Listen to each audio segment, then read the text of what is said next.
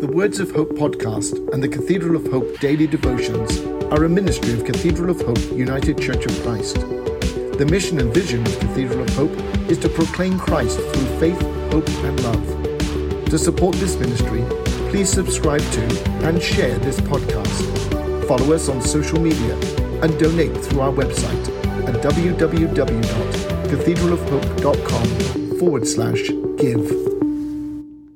The devotion for today, Monday, February 28th, 2022, was written by Donald Luke Day and is narrated by Judith Ann Anderson. Today's words of inspiration come from Psalm 95, 1 through 3, 6 through 7. Come, let us sing to our God.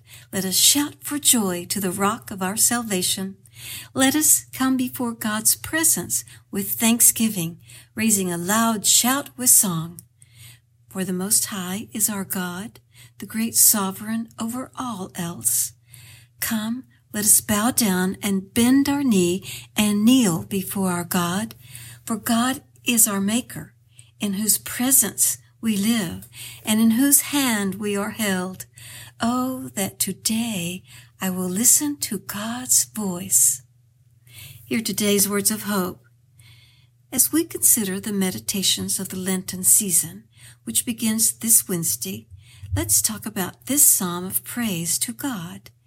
These verses ask us to do something which is very foreign to the life of most Americans. Yet it would have been very understandable to ancient Israelite worshippers. Come, let us bow down. I remember an interview I watched last year with Meghan Markle former Duchess of Sussex, in which she had been surprised to learn that even within an informal setting of the royal family, when meeting the Queen, she was expected to bow. Why? Certainly it is a sign of respect for the rank of the other person, but it is also a signal of where one's attention is placed. I imagine that a bow to royalty while continually to eat a breakfast pastry or chomping on a big wad of bubble gum might be considered an indignity and sign of disrespect. Why is it any different when we approach God in prayer? At that time, we want God to hear our voice and speak to us. We want to demonstrate the reality that God is very different than we are and that God is sovereign over all. So a bow to God is more than just a sign of respect. It also signifies that we want to focus our attention on the experience with God. Now, do we have to get down on our knees to pray? As an Episcopalian, I learn when to pull down the kneeling bench at appropriate times in the worship service. But did that really help me to focus my attention toward God? Or the arthritic pain in my body.